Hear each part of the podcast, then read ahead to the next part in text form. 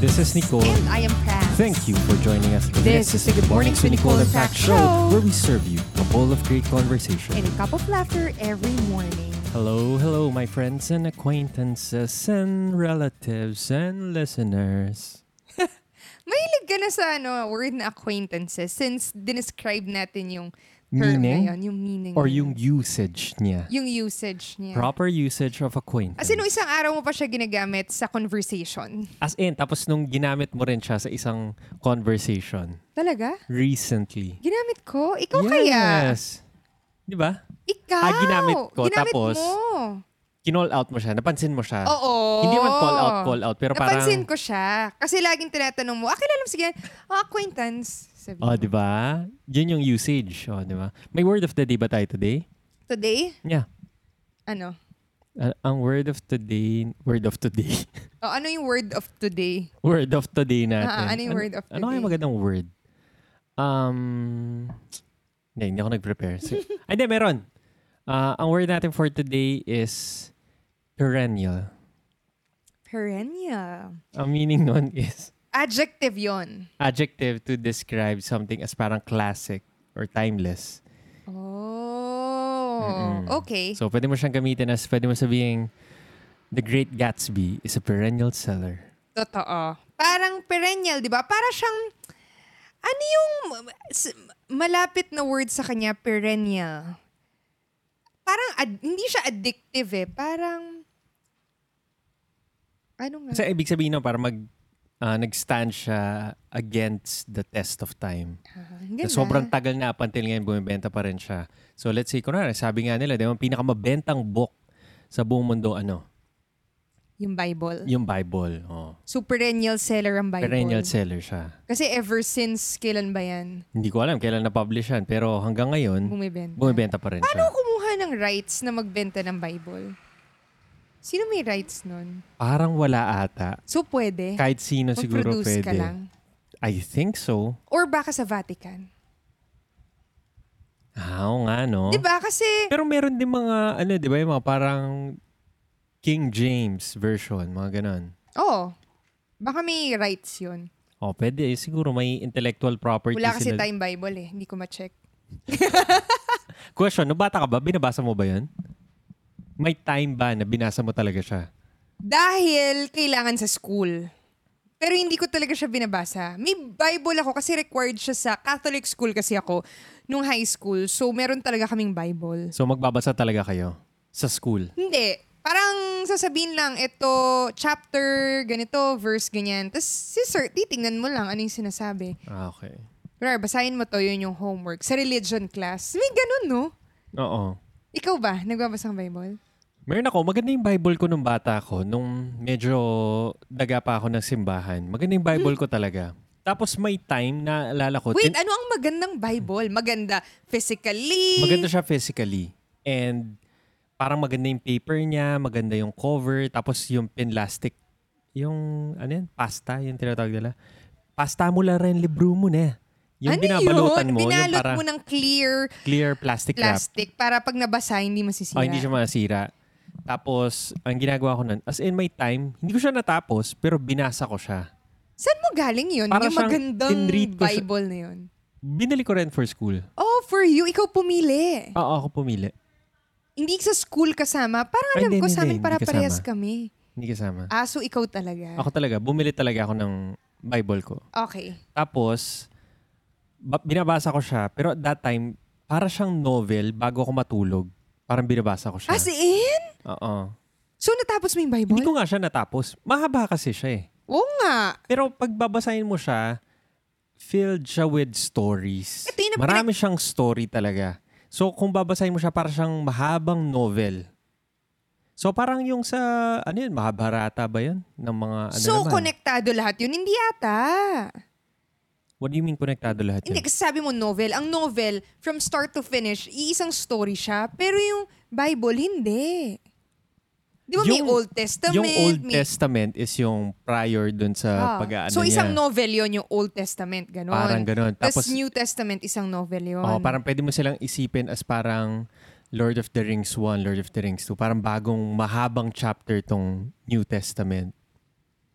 Okay, interesting. Nabinasa mo pala. Maganda. Actually, ako naman dati, pinagtatakahan ko lagi. Pagka merong sinabi, nagbabasa sila ng Bible, iniisip ko lagi, paano nila malalaman saan sila magsisimula? As in, question ko yun. Kasi, Pa- para siyang mini book. Pipili ka ng book mo. yun nga. Parang book siya within a book. I agree. Pero sinabi mo kasi na novel din siya na tuloy-tuloy. So, parang Hindi, iniisip, hindi, hindi ko naman sinabing tuloy-tuloy. Eh, ang novel kasi tuloy-tuloy from start to finish. eh. Let's say sabihin mo Star Wars. 'Di ba? Like kunwari, tuloy-tuloy pa rin naman siya in chronological order. Pero pag pinanood mo siya on its own, nagigets mo pa rin naman siya. Ah. So anyway, curious lang ako dati kung paano nila nalalaman kung ano yung babasahin. Yun and I- lang. and I think maganda nga siyang lesson sa storytelling eh. Parang, if iisipin mo, ito yung stories na nag-stand ng test of time. Perennial stories sila. Bakit hindi tayo magbasa ng Bible? Di ba may Pwede e-version? May e-version na para hindi natin kailangan ng hard copy. Oh, like kunwari sa mga nakikinig dito na agnostic, atheist, Buddhist, ah, Muslim, di naman parang basahin mo yung Bible, ay Bible, yung Bible for religious reasons. I think maganda rin din talaga siya as a story. So yun, I think it would ah, parang same din siya if babasahin mo yung Quran or yung Kung Mahabharata. May, maganda nga eh, yung- merong lesson doon. Bakit tong mga perennial seller? Bakit Oo, nagsistand bakit- sila ba't sila against the test of time? I'm sure may lesson behind that. So yun. Oh, sticky yung mga stories talaga. Like kunwari, alam mo si, si Noah, nag-survive siya ng flood, di ba?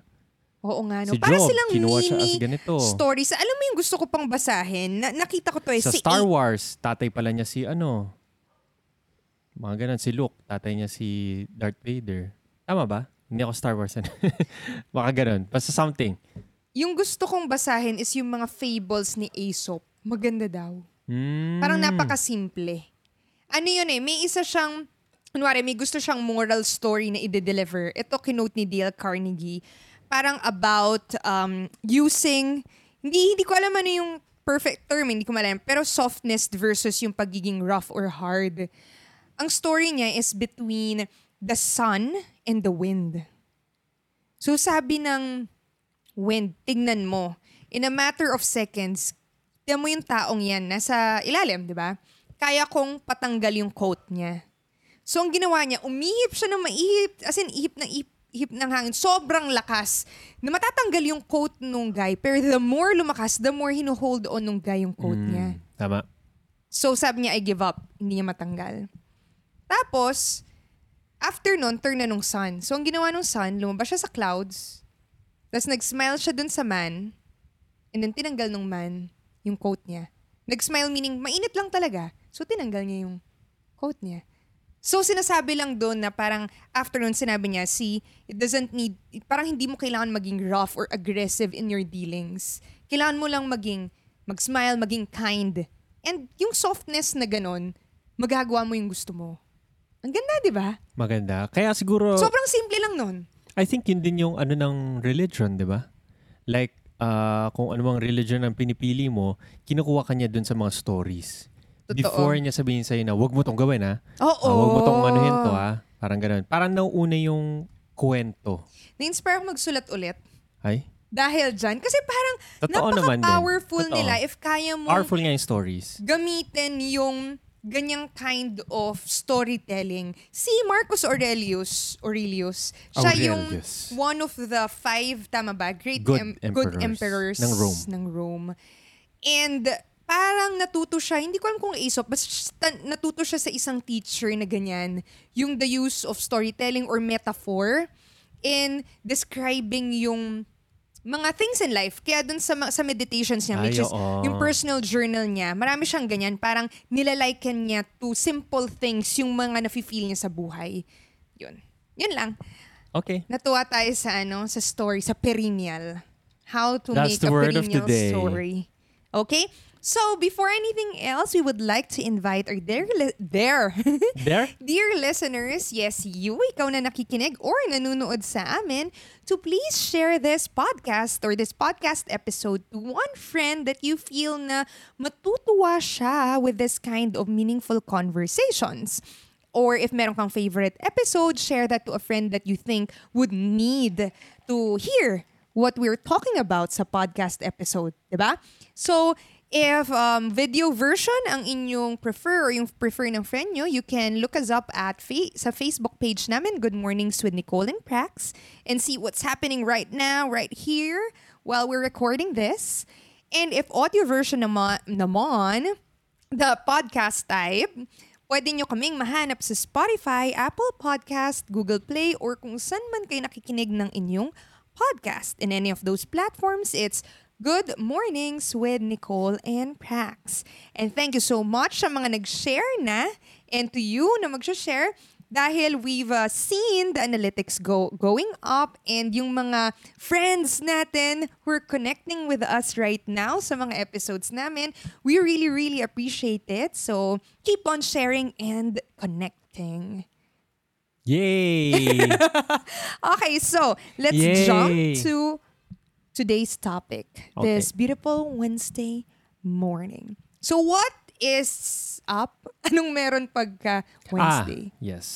During Wednesday, it is Wonder Wednesdays. So during Wonder Wednesdays, we roam wild and free with our imaginations.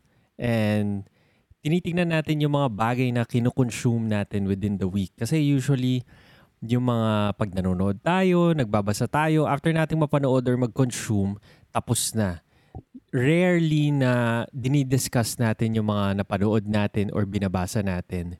And I think nung nung elementary tayo, ito yung tamang ginawa ng mga teachers natin. Yung after magbasa sabihin, oh, gawa ka ng book report ah. After manood, may ano, film review. And dati, feeling mo parang, ay, madali lang to. Ah, search ko lang sa internet, hanapin ko yung summary. Tapos mo, huli ka ng teacher mo, yan yung ano ah, summary lang yan ah, copy-paste to ah, copy-paste. Kasi masyadong magaling yung grammar mo pagdating sa ano, wala kang mali.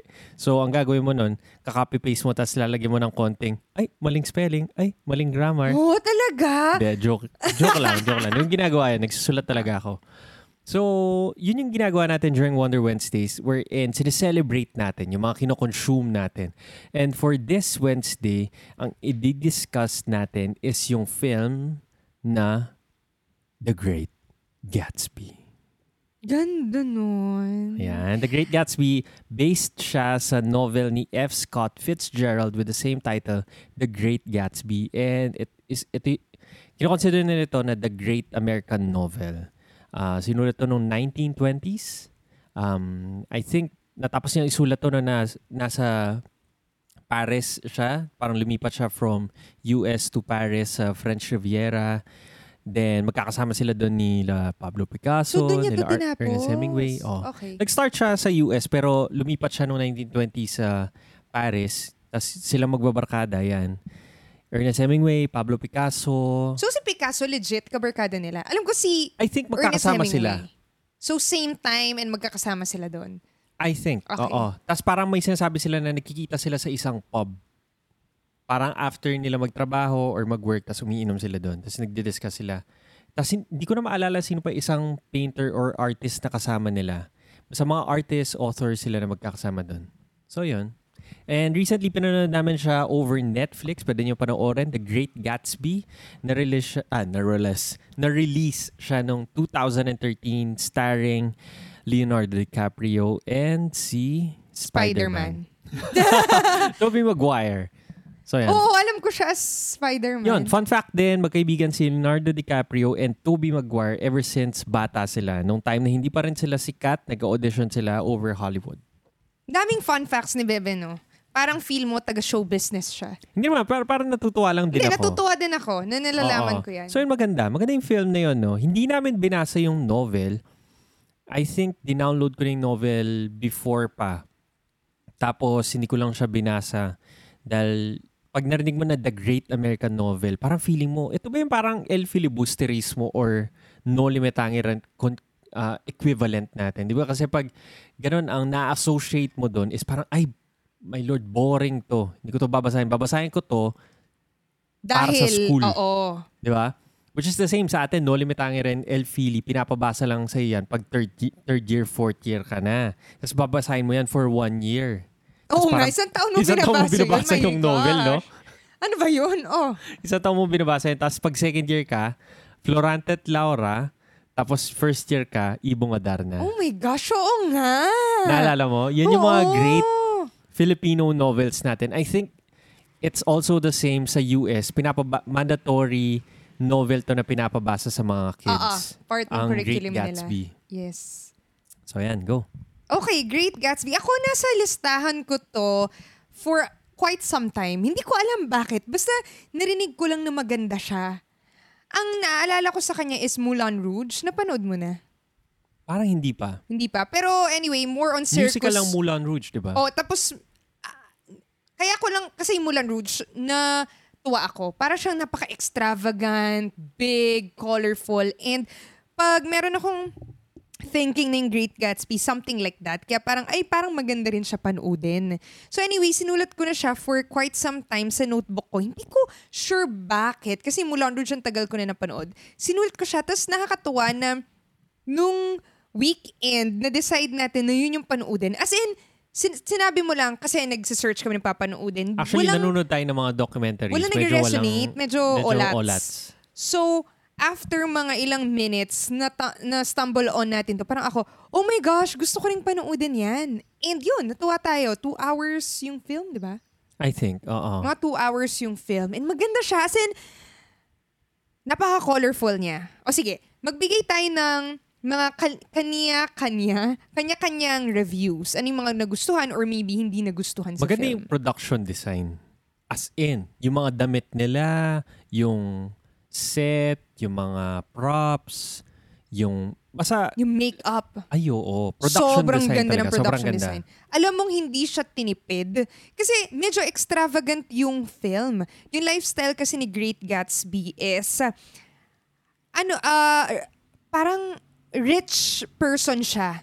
So nagtuthrow siya ng party every weekends. And hindi basta-bastang party. As in, feel ko first time mo ring makikita tong ganitong kind of party if mapanood mo. Ito yung parang pinapanood mo lang na party na pinupuntahan lahat ng mga A-list celebrities, lahat ng mga elites, mga milyonaryo, di ba? Like parang Hollywood ngayon sa LA. Pero ito naman parang ah, ang sabi nila ang ang influence daw ni F. Scott Fitzgerald is nakapag-attend siya ng party sa may um, New York, Long Island ata something or North Shore something. So, yun yung parang inspiration niya. Nakapag-attend talaga siya ng ganong klaseng party. Wow. Wow. Baka bigyan natin sila ng context. Ano yung Great Gatsby muna na story? Tungkol saan siya? Oh, tungkol siya kay Jay Gatsby na isang multimillionaire na nag-hold ng mga parties and sa isang neighbor niya na si Nick Carraway na eventually magsusulat ng story ni Jay Gatsby. And si Nick Carraway, meron siyang pinsan which is si Daisy na as it turns out, matagal na love interest na ni Jay Gatsby. And ang premise is, hinhold pala niya itong mga parties na to and naging mayaman siya para ma-win niya yung love ni Daisy ulit. Pero unfortunately, ngayon si Daisy meron na siyang asawa, si Tom. And doon lalabas yung conflict na yun na tinatry ni Jay Gatsby na ma-in love ulit sa kanya si Daisy. So yun. Kung titignan mo nga parang, ay parang napaka love story and napaka American dream and may pagka Count of Monte Cristo. Kasi parang from wala, parang magiging mayaman si Jay Gatsby. In a way, parang ano siya, the American dream, di ba? From rags to, riches. Yun yung Totoo. ano niya, yun yung story niya. As in, nabuhay siya dirt poor. Yung parents niya dirt poor talaga. And makikita mong self-made man siya. Kasi kukwento din niya naman yung story niya na nag-start siya, di ba? Dirt poor, namatay yung parents niya, naging orphan siya.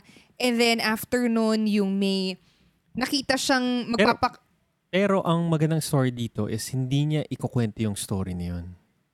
And I mean, ang daming, ang daming, ayoko sabihin lies, pero parang mga hearsays or theories kung sino siya. Kasi ang ganda nung, nung unang scene kung saan may invite si Nick Carraway dun sa mga parties. And siya lang yung may hawak na invitation. And pagdating niya doon, tinatanong niya, nasan yung host? Nasan si Jay? Ay, nasan si Gatsby? Nasan si Mr. Gatsby? And lahat sila sabihin nila, ay, narinig ko war hero siya. Ay, narinig ko, nag-aral siya sa Oxford. Ay, narinig ko, anak siya ng ganito. Narinig ko ganito siya. Narinig ko ganito siya. Pero parang walang may kak- parang Walang hindi may nila care. kilala. Hindi nila alam ano yung itsura niya. Ah. Hindi nila alam kung sino ba siya. Ang daming mga sabi-sabi kung ganyan. And eventually, lalabas si Jay Gatsby and magiging friends sila. And sa sea of mga taong tuwan-tuwa kay Gatsby, ito lang yung tao na nakakita sa kanya. And eventually, ikukwento niya kay Nick Carraway yung totoong origin niya. Saan siya nang galing, ano ba talaga yung kinalakihan niya. So, yun. Okay. Itutuloy ko ba yung kwento ko? Oh, go. Nag-remiss ko lang siya. Tama naman. So, dirt poor parents siya and then naging orphan siya. At age mga, basta bata pa siya noon, no? Mm-mm. And then, na may nakita siyang isang millionaire, tama? Oo. Na magpapakamatay sa Nasa sea. ocean, sa sea. Old Man and the Sea. So, may magpapakamatay doon and then pinuntahan niya. Si-save niya. Isa-save niya. Tapos nakasama niya yung old man na yon na maglayag. Maglayag. For ilang parang years? Five years? Niya, Mga ganyan? Oo, parang nag-sailed sila sa mga seas. Sa Eh, buong mundo. Parang ganyan yung sinabi, di ba? Parang ganun. Si Dan Cody. Okay. And then, nung mamamatay, na, nung namatay na yung old man, kasi siya na lang yung kasama niya, magpapakamatay na, parang technically, may possibility sa kanya mapunta yung kayamanan, pero Oo. hindi napunta sa kanya. Pero hindi napunta sa kanyang kayamanan. Nap- Eh, napunta to sa mga family niya and sa mga anak ni na Dan parang Cody. wala naman sa life niya nun. Pero Wala oo, napunta sa kanya. And then, pero sinabi naman niya na hindi man niya nakuha, na-learn niya yung important lesson na kailangan niyang matutunan, which is, Pakita niya na gentleman siya. oo, how to be a gentleman. Yep. Yun So, yung na take After away niya nun, doon. yun yung naging takeaway niya na parang mag-a-act ka as if gentleman ka and magiging gentleman ka. So doon na yung inaayos niya yung buhok niya, Yung pananamit up niya. siya, na maganda yung pananamit niya, kung paano siya magsalita. Nakuha niya yung pagsasalita ni Dan Cody na tinatawag niya yung mga tao old sport, mga ganun siya Oo. magsalita. Tapos ah, maayos siya, prim and proper. And eventually, kahit na hindi niya namana yung mga ari-arian ni Dan Cody, namana niya yung kung paano mag-act si Dan Cody. Kung paano maging gentleman. And eventually, parang Count of Monte Cristo, magsaserve nga siya sa war, and eventually, magiging mayaman siya. As in, sobrang As yaman. in, sobrang yaman niya. Sobrang yaman niya. Kaya na-hold niya yung mga parties na to. So anyway, na-meet niya si Daisy. Yan, di ba? Ah, nung sold, nung wala pa siya, soldier pa lang siya nun. Di ba? Mm-mm. Nagsiserve siya sa war. Na-meet niya sa isang party sa house ng Daisy. Si Daisy, part siya ng noble family, rich family. Kaya kung makikita mo, siya, mahirap pa that time. And then si Daisy, sobrang yaman. So nagkaroon sila ng thing, pero alam din, ni- pero isasend siya sa war. So hindi rin sila matutuloy. And syempre, ayaw siya ng family ni Daisy Kasi dahil mahirap siya. mahirap lang siya. Oo. Kaya after nun, nung matatapos na yung assignment niya sa war, sinulatan niya si Daisy na maghintay ka lang Hmm. kasi I have to make something out of myself. Mhm. Yun yung sinabi niya. Which is, itong ginawa niya for the next five years, which is magpapayaman siya. And after five years, sobrang yaman na niya. But then, may asawa na si Daisy. Oo, So yun, yun yung technically story dun mag Parang premise niya. Yun yung premise niya. So ako, ano gustuhan ko is, tama yung sinabi ni Nick Carraway na siya yung pinaka-hopeful na taong nakilala ko. Kasi sobrang hopeful niya talaga. Parang yung sinabi Si mo Jay. kanina. Si Jay, sorry. Si Jay, Jay Gatsby. Ang hopeful niya na parang coming from a poor family, rising to up to yung ganyang level of richness and ahabulin niya yung girl of her dreams, parang full of hope yun. Na parang yun yung nag-drive sa kanya to get up and do something. Alam mo, naalala ko tuloy, speaking of hope, yung book ni Viktor Frankl, The Man's Search for Meaning. Yung book kasi na yon isa siyang psychologist or psychiatrist. Hindi ko sure. Psychologist. Psychologist. So, doctor siya. And then, nung time nung, ano man tawag doon? Genocide? Nazi? World War. World War ba yun? Yeah. Basta okay, yung World Holocaust. o yung Holocaust, is, isa siya dun sa mga napunta sa concentration camps. As in, nakita niya yung sobrang daming death, Na-experience niya. torture, Nandun na-experience siya. Nandun siya. And ilang years yun na swerte siya, kinukwento niya yung accounts niya dun eh, swerte siya na isa siya sa mga nag-survive. Pero, ikukwento niya ano yung naging difference between, one of the difference ah, sa mga namamatay at nag-survive. Isa is hope. Yung mga nag-hope. Yung mga naniniwala na after nito, merong something. And yun, sinabi niya kasi, at that point, strip naked na siya of anything. Hindi na siya doktor, wala na siyang pera, para parehas na lang. Y- yung sapatos nila, sira-sira, yung mga bago kukunin, papalitan ng, ano, as in, walang-walang wala ka na. Na parang, konti na lang pati damit mo, wala na. So, sinasabi niya doon na, at that point na para-pares na lang kayong human being na parang wala na yung, eh, gets, parang di na kayo nire-respeto, yung hope na after nito, meron pa rin something beautiful. Yun yung isa sa mga difference ng nag-survive and yung mga namamatay na lang. So, ang ganda lang. So, going back dun sa Great Gatsby, isa siyang person na full of hope na kung makikita mo, yun yung nag-motivate sa kanya into becoming something of him. Ayun, yun yung gusto ko. And I think yun nga, after natin pinanood yun, tapos kumakain tayo, sabi ko, yun yung mga magandang ano, no, novels or movies. Parang hindi sila black and white. Kasi, eto, spoiler alert. Kung gusto nyo siyang panoorin, pause mo na to, panoorin mo muna, pero isuspoil ko na siya. Kasi, dun sa end, mamamatay si Jay Gatsby. Eh, nung namatay na siya, napaisip ako, tama ba yung ginawa niya o mali? Gets? Yan yun yung mga gandang movies na parang hindi na siya black and white.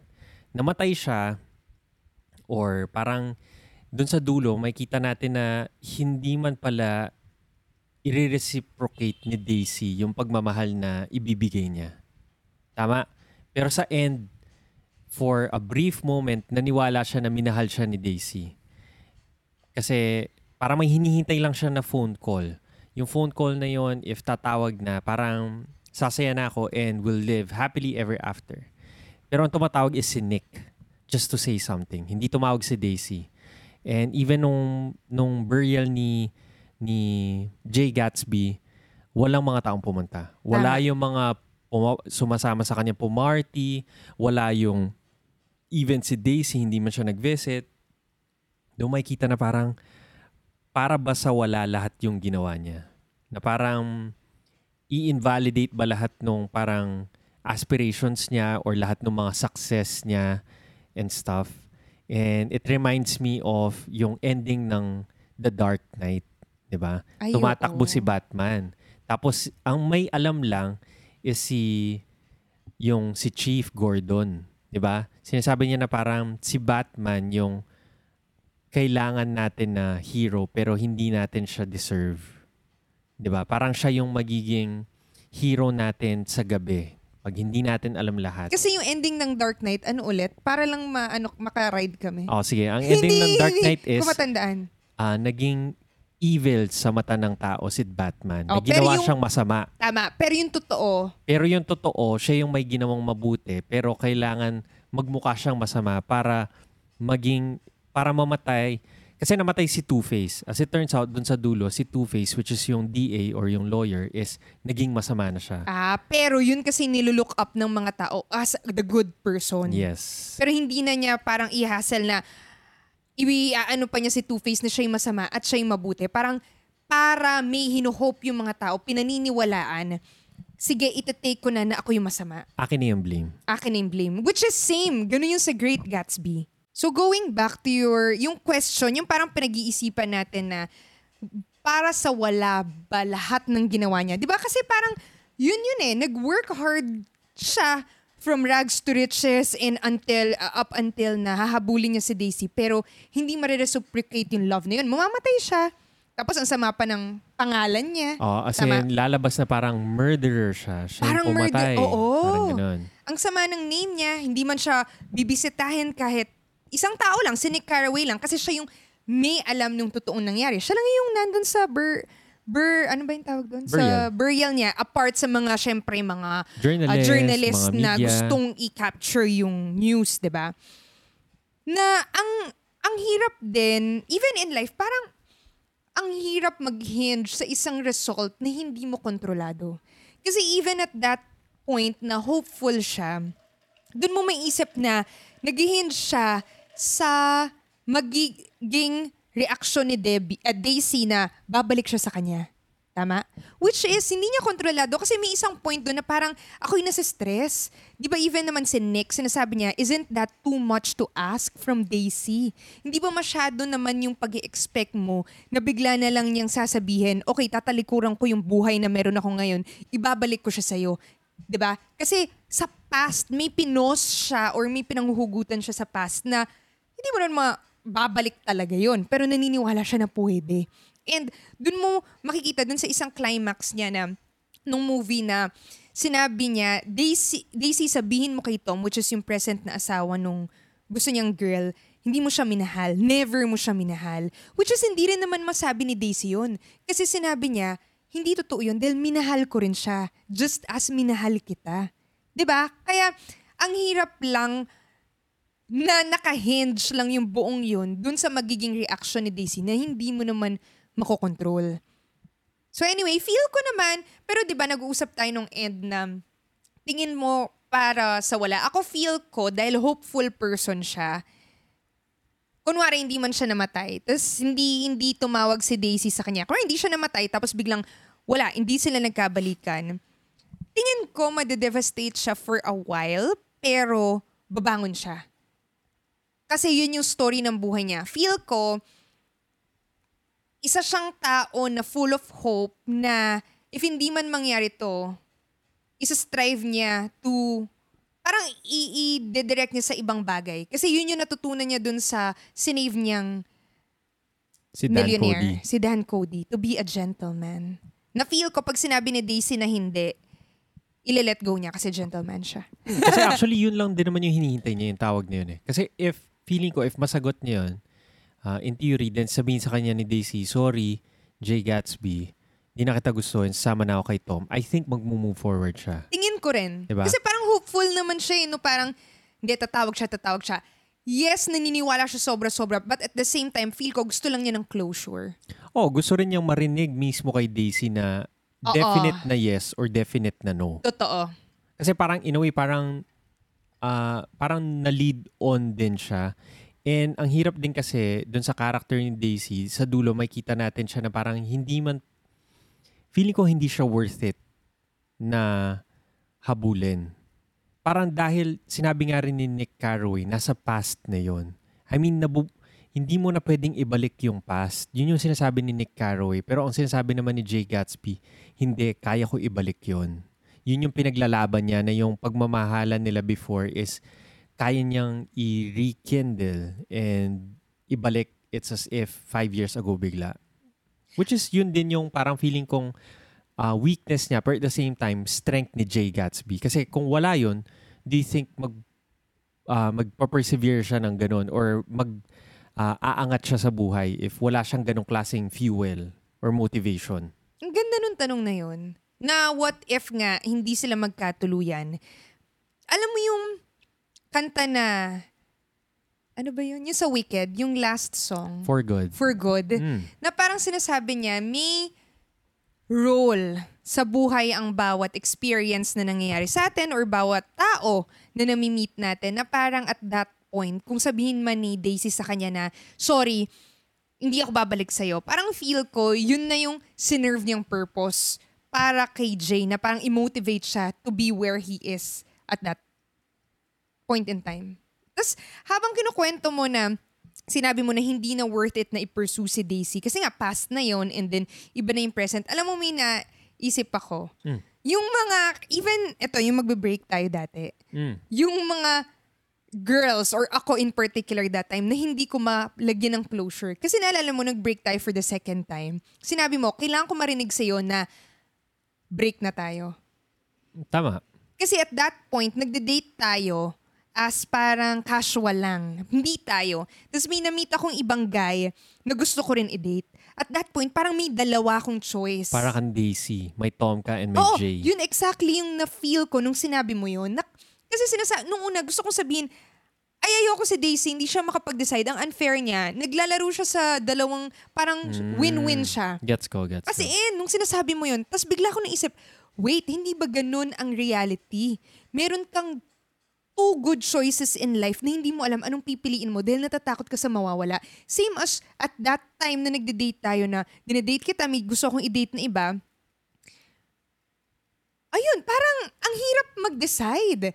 Which is at that point, ikaw mismo nagsabi, kailangan mo sabihin, hindi, in, wala, bre, wala na tayo. Hindi na tayo mag-uusap after nito. Kasi yun yung closure na magbibigay rin sa'yo to move on.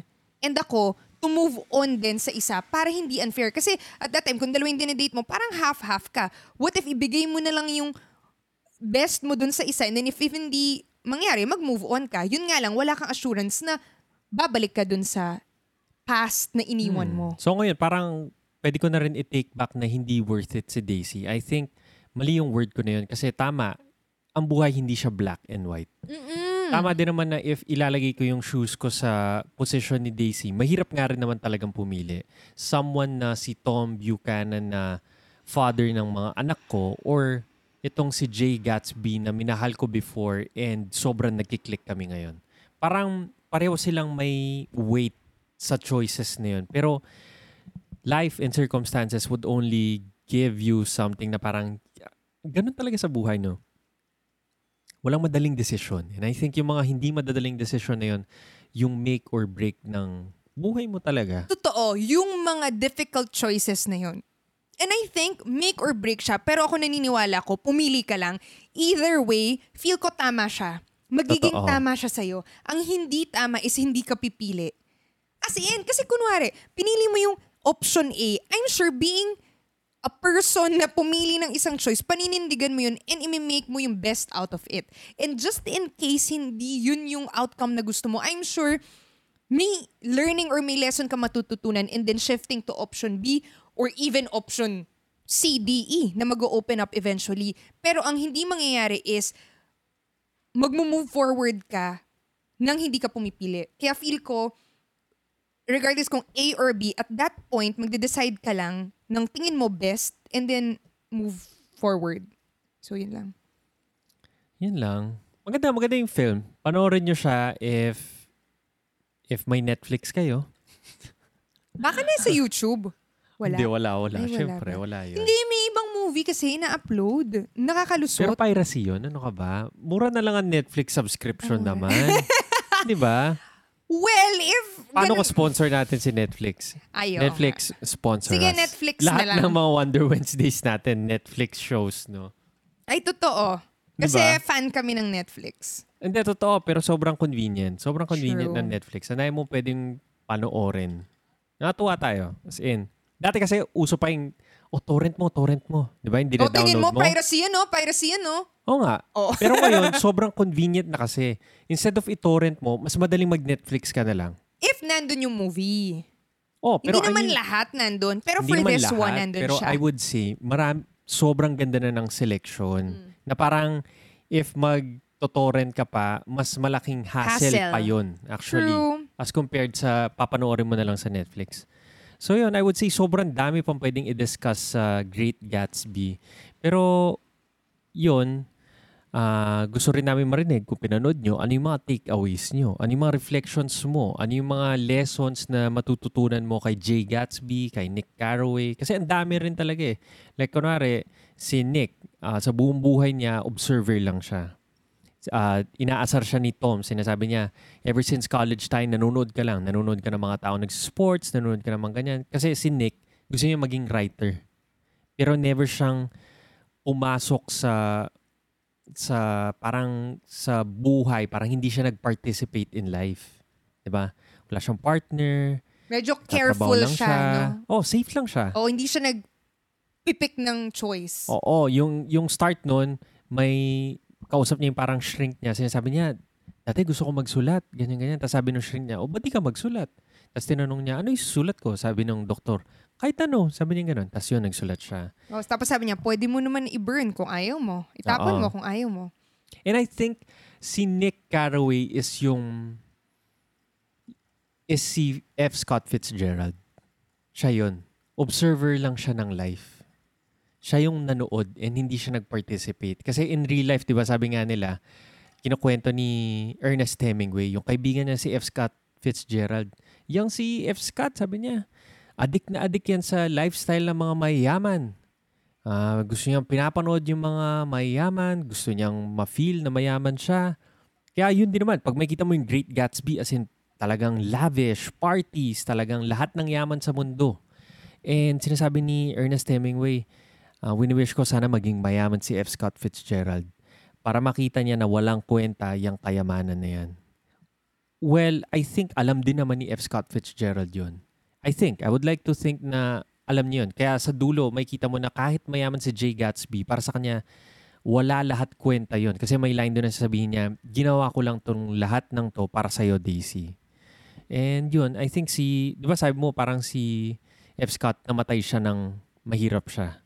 And never niya nakitang bumenta yung mga... Hindi ko sure kung mahirap siya namatay. Ikaw nagsabi nun. Yeah, I pero think for hindi sure, siya mayaman. Hindi, pero Hindi for siya sure, kasi yaman ni Jay Gatsby. oo, pero hindi ko alam kung mahirap siya.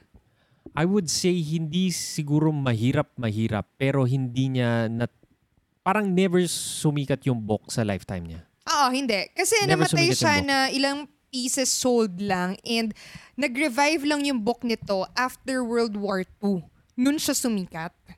E patay na si F. Scott Fitzgerald nun eh. Mm-mm. Yun.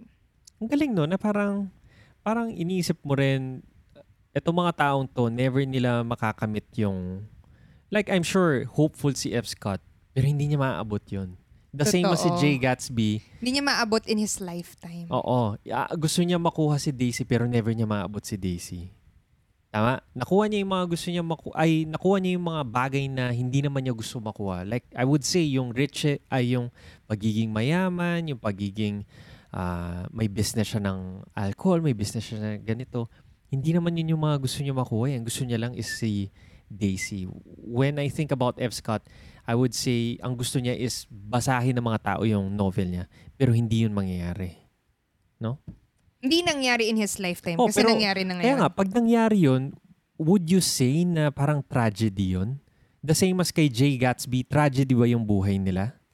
'Di ba? Kaya babalik ka dun sa sinasabi ng mga Stoics na dapat ang happiness and contentment mo is nakahinge sa mga bagay na kontrolado mo. Which is ang hirap kasi even yon tiyan mo, nakahinge ka sa response ni Debbie sa success Sino si nung... Debbie? Ay, Si Daisy. Daisy. Kanina pa yung Oo Debbie nga, na yun. sorry. Sino- anong movie pinanood mo, te? So, nakahinge ka dun sa response ni Daisy and sa success nung book. Whereas, alam mo naman, hindi mo kontrolado yun. Kaya ang hirap. Nasasabihin mo, tragedy ba yun? Pero what if sasabihin ko na nag-enjoy sila sa process na yun and byproduct na lang? I mean, madali siyang sabihin, which is true in life. Pero I think yun yung lesson din doon na hindi talaga natin kontrolado if yung goal natin in our lives is something outside our control. So, minsan ang sinasabi mo lang, ay, ang sinasabi mo in essence is, hindi nakahinge dapat ang success. Ang definition natin of success based on results. Pero dapat based siya on process. Parang ganun. Kasi ang results, very rare na tayo ang may kontrolado. Pero ang process, 100% sa atin ang gagaling. Like, kunwari, if si F. Scott ang, ang ano niya of success is as long as nagsusulat ako everyday, yun yung success. Or if si Jay Gatsby, as long as parang nag-hope ako everyday, yun yung success. No matter kung makukuha ko man yung mga gusto kong makukuha or Yun Hindi. yung ideal state. Tama. Na alam ko, challenge. Kasi even for us, ang goal natin is what? X amount of money in X years or to be promoted in one year. Gets? Na lahat ng yun, hindi naman sa'yo lang. Kasi yung promotion mo, nakahinge sa boss mo. Yung pag-earn na money, nakahinge kung magsasucceed yung product mo based sa customers mo, 'di ba? So, yes, may mga goals tayong ganun, pero magandang reminder na babalik ka dun sa process ini-enjoy mo. Yon, I think that's a nice way to put an end to this Wonder Wednesday. Yes, thank you so much guys for listening sa ating discussion about the movie The Great Gatsby. So panoodin nyo if you have time. Maganda siya. Panoorin nyo during highly the recommend it. Yes, during the weekend. Kami pagka sabbatical Saturdays. Nanonood kami sa hapon. Oo. Yun yung break natin. Okay, thank you so much guys for listening and see you again in the next episode. Bye-bye. Bye!